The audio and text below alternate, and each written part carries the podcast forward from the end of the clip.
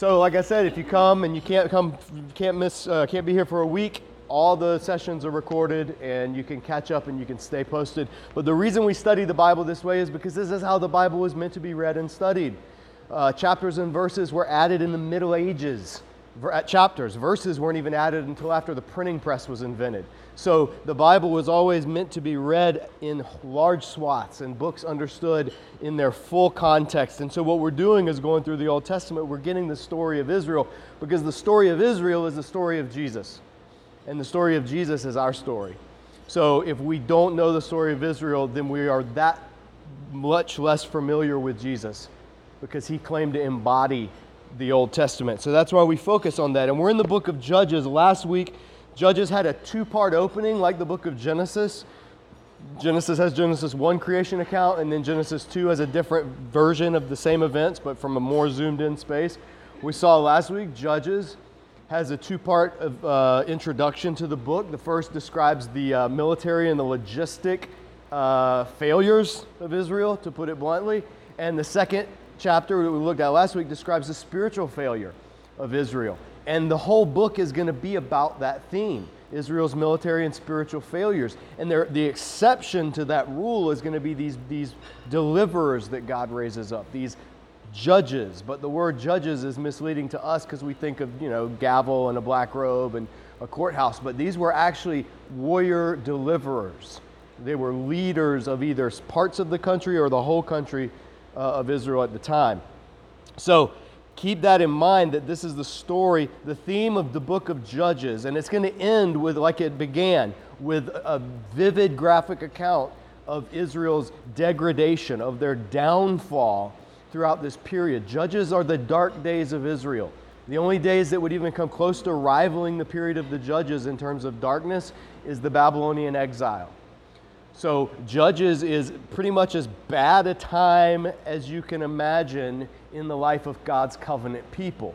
And into that darkness are these, the, God steps down and he works with the people where they're at, refusing to abandon them, even in their own self inflicted evil. And that's what we're going to see. Chapter 3, we, we read it last week.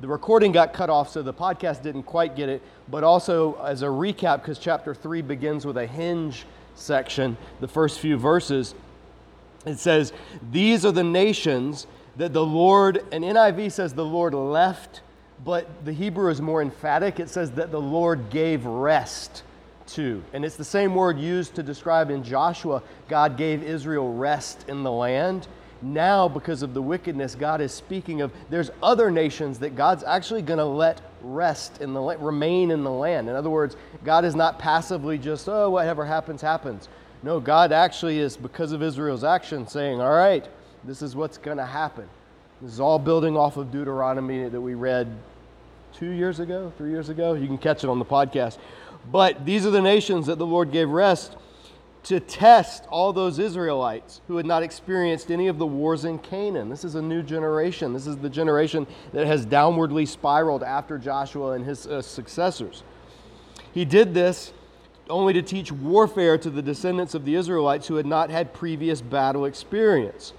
The five rulers of the Philistines, all the Canaanites, the Sidonians, and the Hivites living in Lebanon mountains from Mount Baal Hermon to Lebo Hamath they were left to test the Israelites to see whether they would obey the Lord's commands, which had, he had given their forefathers through Moses. That's specifically talking about Exodus and Deuteronomy and what we know of as the covenant. So God has given Israel the covenant. And if you remember, those of you that were here for those books, the covenant promises were always if you're faithful to me, your enemies will not stand before you. If you're faithful to me, I will win the battles. And so now God is going to put that to the test to see will Israel be faithful to him? Because if they're faithful, the outcome to the battle is already determined. And so God's giving them the chance be faithful to me. And these people who are here, who seem oppressive, who seem invasive, who seem to be encroaching upon your land, I'll take care of them. So that's the test he leaves before Israel. But guess what? Very next verse Israel fails the test spectacularly. They don't even get an F, they get a zero.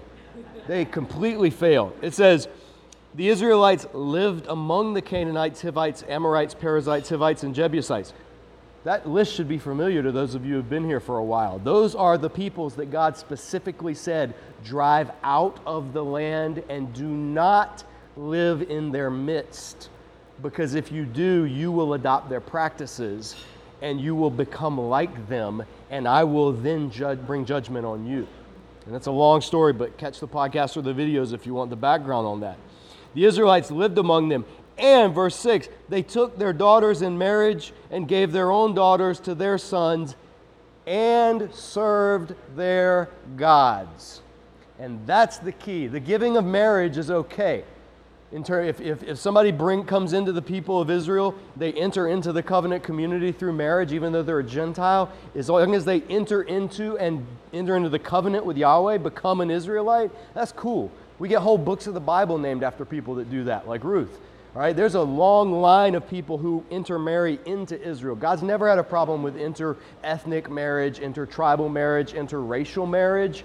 Some preachers have taught that. Don't know where they pulled that out from, not from the Bible. God's never had a problem with that. What he's had a problem with is interreligious alliances and going after other gods or allowing people that you do marry to bring in their gods, which is exactly what Solomon did and that's exactly what brought down Israel at the height of its power under Solomon. So, bringing in, uh, uh, intermingling, becoming, and that's the theme of this whole book. That's basically the rest of the book is going to describe is the as Daniel Block puts it, a scholar on the book of Judges, he says Judges is about the Canaanization of Israel. Israel becoming Canaanites. And that's exactly what happens. And it's what God warned against. God specifically Go to Deuteronomy, not now, but when you in your own time, go to Deuteronomy 7 and read verse 3. It specifically says not to do this. Deuteronomy 7 3 specifically says not to do this. So Israel has failed the Deuteronomy covenant. They have, they have failed the test. And now we enter into what's going to carry us through chapter 16, which is the cycle of these 12 judges. These 12 charismatic leaders God raises up. No coincidence that it's 12. 12 is the number of tribes of Israel, the number of the months of the year. It's a very symbolic number. And the judges are somewhat arranged around the months of the year. If there's, there's, check the commentaries if you want to see the clues in the text. But basically, each judge is kind of lines up with a different month going through the seasons of Israel um, at a literary pattern, not chronologically, because this happens over hundreds of years. But regardless, now we enter into the period where Israel's evil, that's the key thing to keep in mind. In the book of Judges, Israel is predominantly the bad guy. And despite their evil, God made a promise that through them, all the nations of the earth would be blessed. Way back to Genesis, God made that promise to Abraham. And so now the book of Judges presents the dilemma that God, look, that God sees. How do I remain faithful to my promise to bless the world through the descendants of Abraham when the descendants of Abraham themselves have become like the people who I have trying to bring back to me. When they've become pagan, what do I do? And so throughout the book, there's going to be that tension, and that tension is not going to ever be fully resolved until the New Testament. That'll be the history of Israel. How does God work with a broken instrument? That's what we see in Judges. But Judges begins now. So remember, the book is a downward spiral. All right? It's not a cyclical thing. It's a down. It's a Every time you flush the toilet, that's an image of the book of Judges. A downward spiral. We're, literally, we're going to see in a minute. A downward spiral of the book. So, the beginning of the book that we're going to read first, we're going to look at three judges real quick. The beginning starts out great. It actually, the prototypical judge, he comes from the tribe of Judah. He's a mighty warrior. We've met him two chapters ago. He's valiant. He's obedient to God. And surprise, surprise, he's a Gentile. We're going to meet Othniel, the first judge of Israel. Verse 7 The Israelites did evil in the eyes of the Lord. They forgot, and that's, that could be translated also as they forsook. Forsaken, forsook, I don't know which one you choose, but that, not just like, oh, I forgot my car keys. No, forgetting God means forsaking God. they forgot the Lord their God and served the Baals and the Asherahs. What does that mean? We've mentioned it before, but some of you are new. Baal and Asherah are two of the Canaanite gods. There were others. There was Astarte, there was Anath, uh, there was El. but basically, Baal, there was the main god El and his wife Asherah. Baal, I mean El and his wife Asherah. El, the high god, kind of the old grandfatherly, too tired to bother with things anymore. And Asherah, his consort, mother goddess. She bore 70 gods of Canaan. And one of those gods was Baal, the prince, the storm god. Baal was the god of the storm. And storms in Canaan mean fertility because when it storms, it does what? It rains. When it rains, what happens? Your crops grow, your animals have water to drink, things flourish.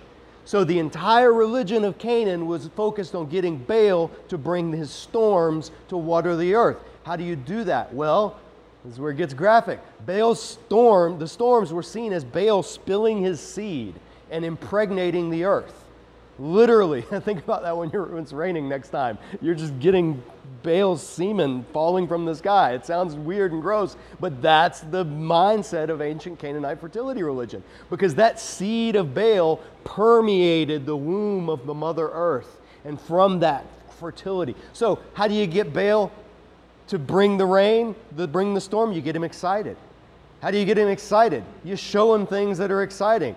That's why there was temple prostitution. That's why there were high places where you would go and there'd be a cult prostitute. You would have sex with that cult prostitute at the high place. Why? Because it's closer to Baal.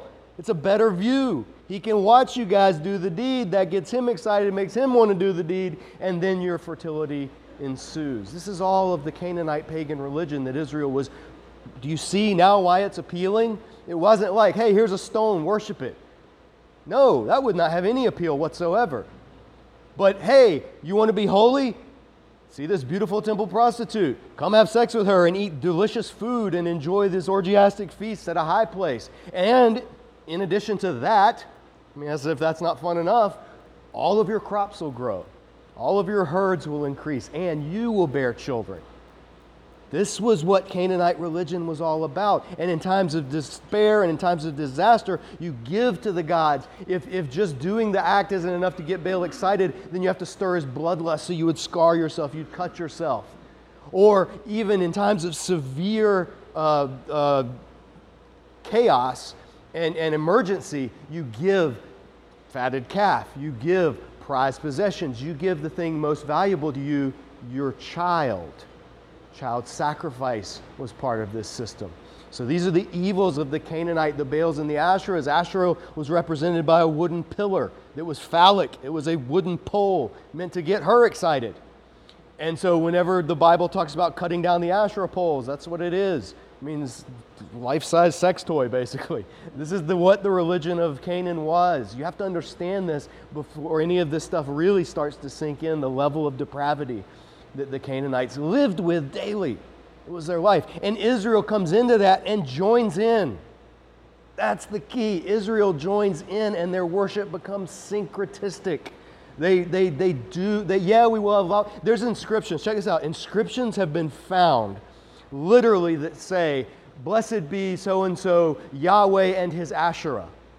Because they started to take this and say, yeah, Yahweh is Yahweh, so he's our God. He brought us out of Egypt but he also has a heavenly wife. He has an Asherah.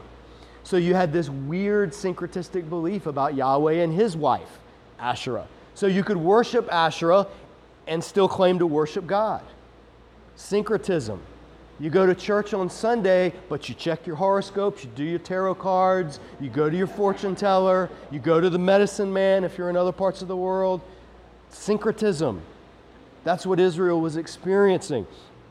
So the anger of the Lord burned against Israel, so that he sold them into the hands of Cushan Rishathaim, king of Aram Naharaim. That's a great word. Cushan Rishathaim, king of Aram Naharaim. Who's this dude?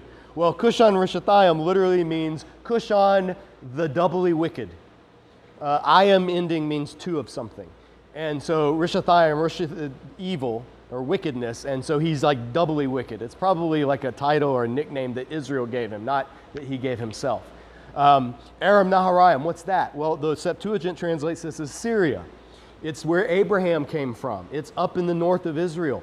Cushan Rishathaim was not a local petty warlord. He was actually a strong, some, some scholars, we, don't, we can't identify him with a specific person, but think on the level of like emperor or king of Babylon or Assyria or, or somewhere in this territory of Aramea.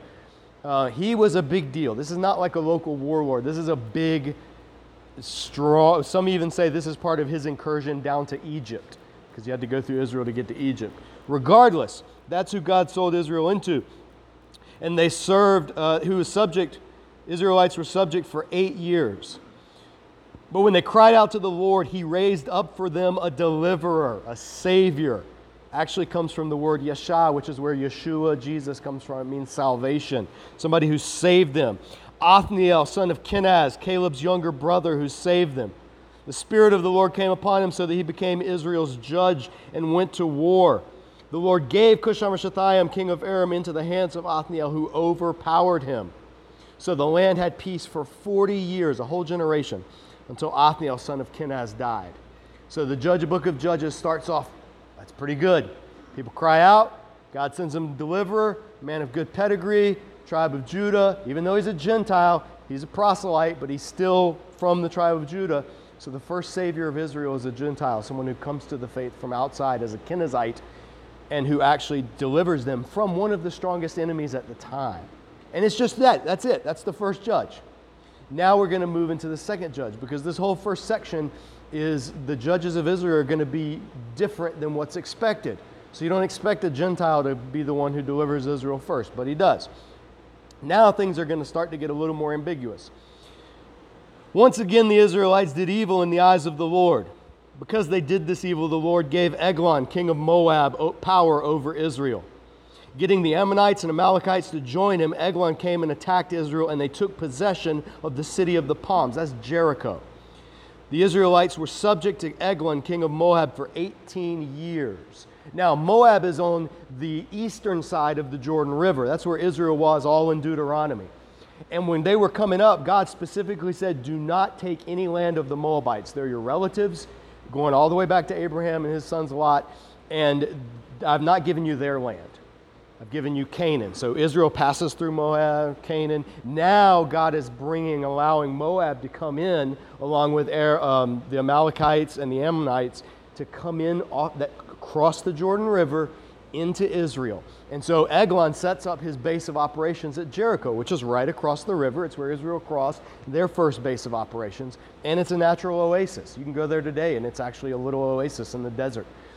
And so Eglon sets up his, so he has like his, his, his outpost camp or his royal, maybe his summer home, Jericho, so that he can rule over the people in Canaan, while meanwhile the rest of his forces are back in Moab on this side of the Jordan.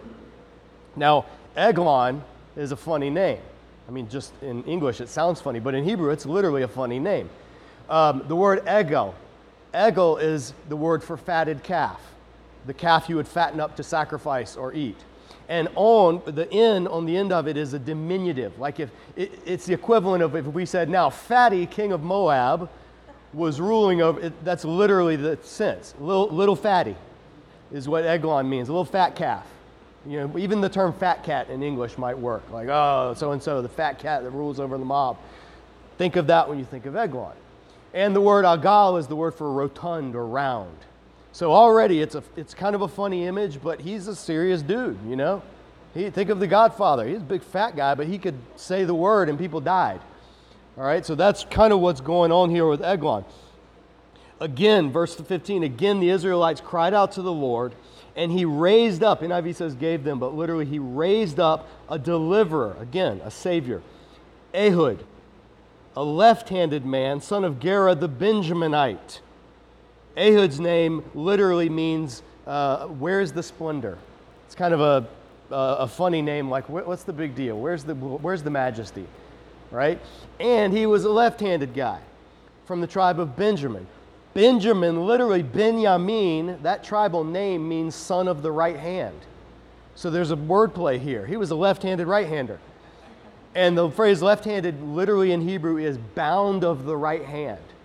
So, in, among Benjaminites, we'll read about this later in the book, but there was a practice among Benjaminites apparently where when the kids were growing up, they would bind their right hand somehow so that they became ambidextrous, can use their left hand. And later, when they go to war against the Benjaminites, it says there are Benjaminites who could sling a sling stone with their left hand and hit a hair, like the hair of a little fly or something, just pinpoint accuracy, left handed.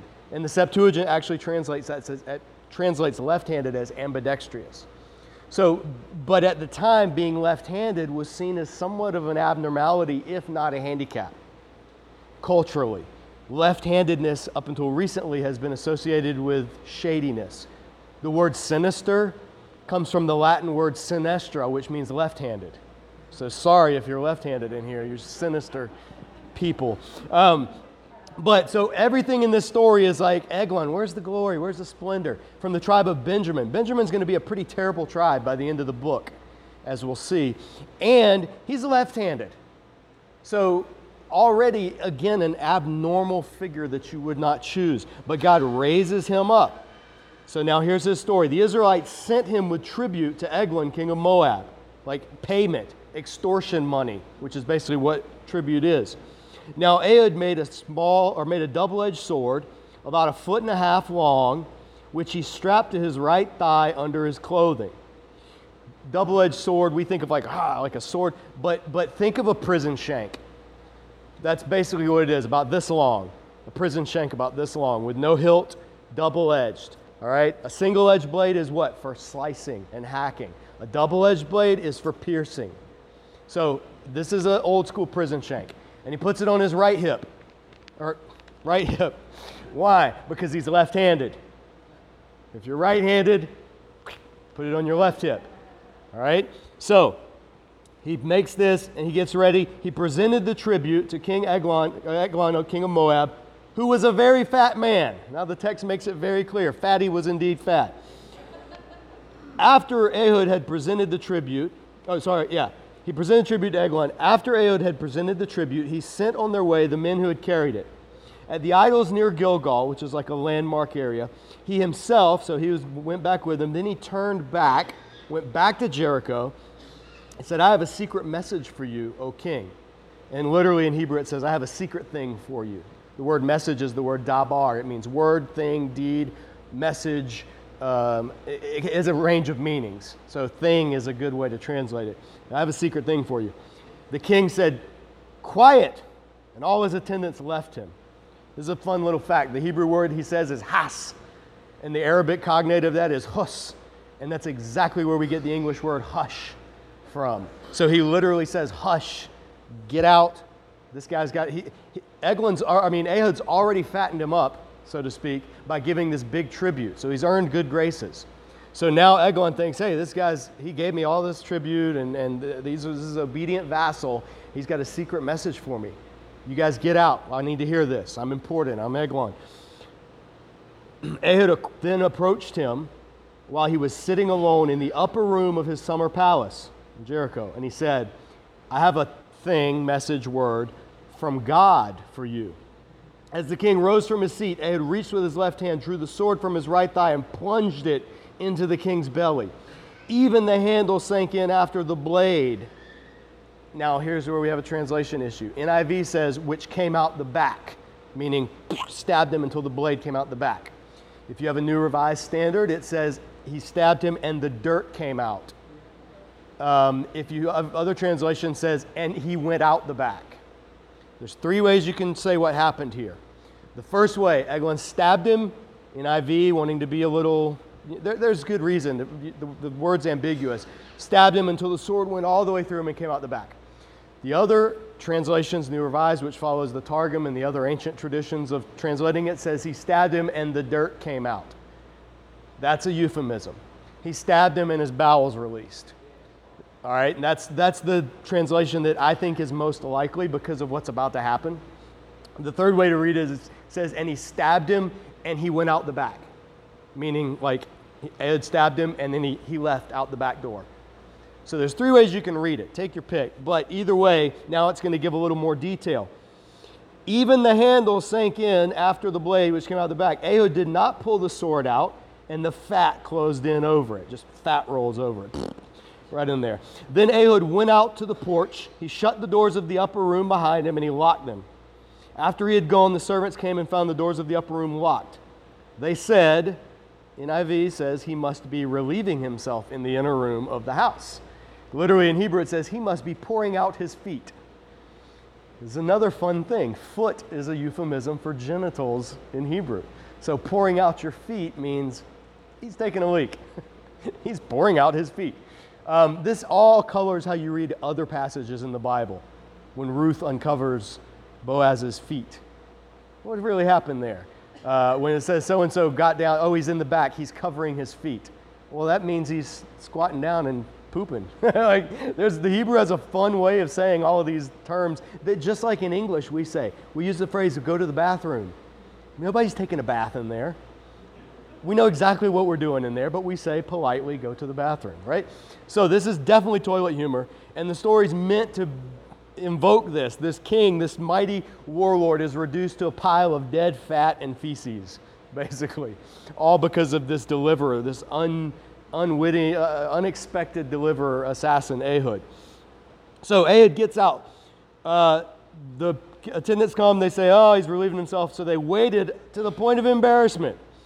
When he did not open the doors of the room, they took a key and unlocked him. There they saw their Lord fallen to the floor dead. While they waited, Ehud got away. He passed the idols of uh, the idols near Gilgal, escaped to Seirah. That could also mean he just escaped to the forest, depending on how you translate that. When he arrived there, he blew a trumpet in the hill country of Ephraim, and the Israelites went down with him from the hills, with him leading them. Follow me, he ordered, for the Lord has given Moab your enemy into your hands. So they followed him down, and taking possession of the fords of the Jordan that led to Moab, they allowed no one to cross over. At the time, they struck down about 10 eleph of Moabites. And eleph is the word that gets translated as thousand. But if you've been here with us through Numbers and Deuteronomy, you know that eleph also means clan or regiment. It could just mean a group, so it doesn't have to mean a thousand. So striking down 10 eleph or 10,000, either way, it's a lot of people coming, trying to get back to their territory. They're in Jericho, trying to get back to Moab to bring reinforcements. And Israelite camps right at the fords of the Jordan, and they strike them down, and they don't let them get through. So they divide the armies Moab from each other strategically. So this is the military aspect of Ehud and how they were able to break the stranglehold of Moab over Israel. So follow me, the Lord's given them over in your hands. At that time, they struck down about 10,000 Moabites, all vigorous and strong. Literally in Hebrew, it says all fat and strong, but fat in the good sense. Not Eglon fat, but like fat, like the fat part of an offering or the fatted calf or the, the fat of the land. It's a, fat can mean healthy, contrary to what we think. Sometimes in the Bible, fat can mean healthy, and that's what this was. These were healthy, vigorous, strong Moabites that day, Moab was made subject to Israel, and the land had peace for 80 years, two generations, because God raised up this deliverer, Ehud, this nobody who took a very weird, and, and this whole thing, it's like, it's just, it's a little, first it's an assassination story um, about, about basically there's a warlord who's overruling people. How do you throw off the army? Well, you kill the head of the snake first, and then the rest of the people. This is just good military strategy. So there's so many assassination attempts on leaders and generals and officers and things like this. And that's exactly what happens in this case. There's a lot of irony in the story. There's a lot of wordplay in the story. There's a lot of humor, body humor, toilet humor. Um, but at the end of the day, the narrator never really commentates on the degree to which God is involved in this. It just says he raised up somebody to save them from the Moabites, and then we get the story of how it happened. And then at the end, the land had peace. So this is part of going, you're going to see in Judges is we don't turn this into now, how can you be an Ehud? You know, turn your handicap into a, what, assassination attempt? Like there, there's not a straightforward moral in this. And that's part of Judges is there's going to be a lot of ambiguity. There's going to be a lot of like, huh, what's going on here? But remember, this is the dark times of Israel. So this is a, a story of how Israel was freed from an oppressive, ruling, occupying military force and it took craftiness and it took it took deceit and subtleness and violence and all of that. And you're going to see more of that as judges goes. There's a reason that the video image that i use for this story says explicit content because this is just the beginning of explicitness. But we're going to end we got about 30 seconds so let's finish with the last verse the third judge of this cycle. After ehud came shamgar son of anath who struck down 600 philistines with an ox goad he too saved Israel. All we know about him. But there's enough in this few th- in this one verse to make some points. First of all, Shamgar is not a Hebrew name. This is a name that's the Hebrew names are three, three consonants. This is four consonants in Hebrew. And so this is not a Hebrew name. This may be like a Hurrian or one of the other peoples up north. God raised him up. He uh, saved Israel, and it says he struck down, first of all, Shamgar, son of Anath, Ben Anath in Hebrew. There's a case can be made. Scholars have made this case, and check the commentaries if you want to. But it could mean Ben Anath is a city up near Galilee, and he, so he's just from Ben Anath. Or Ben Anath means literally son of Anath.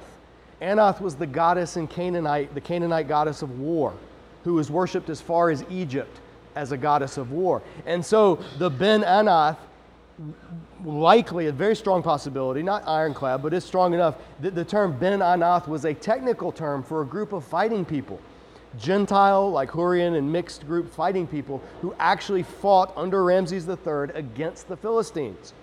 If that's the case, and you could make the case for it, then, then Shamgar Ben Anath was Shamgar the mercenary, the Gentile mercenary, who was fighting against the Philistines on behalf of Egypt. And God used him to deliver Israel, a foreign mercenary to save Israel from the Philistines by, by uh, being a thorn in their side so that they couldn't be a thorn in Israel's side at this point. So there's just, it's, it's ambiguous. We don't know exactly who Shamgar was. We don't know. We know that he did it, and he also, he's noted for striking down 600 Philistines with an ox goad. What's an ox goad? What's a stick with a little metal tip on the end that you poke cow to get them to move? That's all it is. The word for ox goad is the word for pointer. Like a professor would use a pointer to show something on the board. So it's not a weapon by any means. But yet that's what he uses. Now, later we're going to meet another man who strikes down Philistines with not a weapon, but a jawbone. His name will be Samson. But right now, again, the point of this is this three cycle, God uses these three unique people. Each time Israel does evil, they cry out, God sends a deliverer. And instead of learning and following God, they go back and they turn and worship other gods worse than before. So the next cycle we're going to get to, we're out of time. The next cycle we're going to get to is the Deborah cycle. God's going to do the craziest thing in that culture. He's going to use a woman. a woman. No, two women He's going to use two women. So it's going to be doubly scandalous for the patriarchal Israelites. But you know what? God doesn't care about patriarchal uh, cultural norms. He'll use who he uses and he'll accomplish what he accomplishes. And Deborah and Jael are going to get the credit. And it's a pretty cool story, especially if you're a fan of women, which half of you in here certainly are, and the other half should be. So, but we got to go. We're out of time. We're actually three minutes over. I apologize. That'll never happen for another year or so. Have a great week. Come back next week. Judges 4.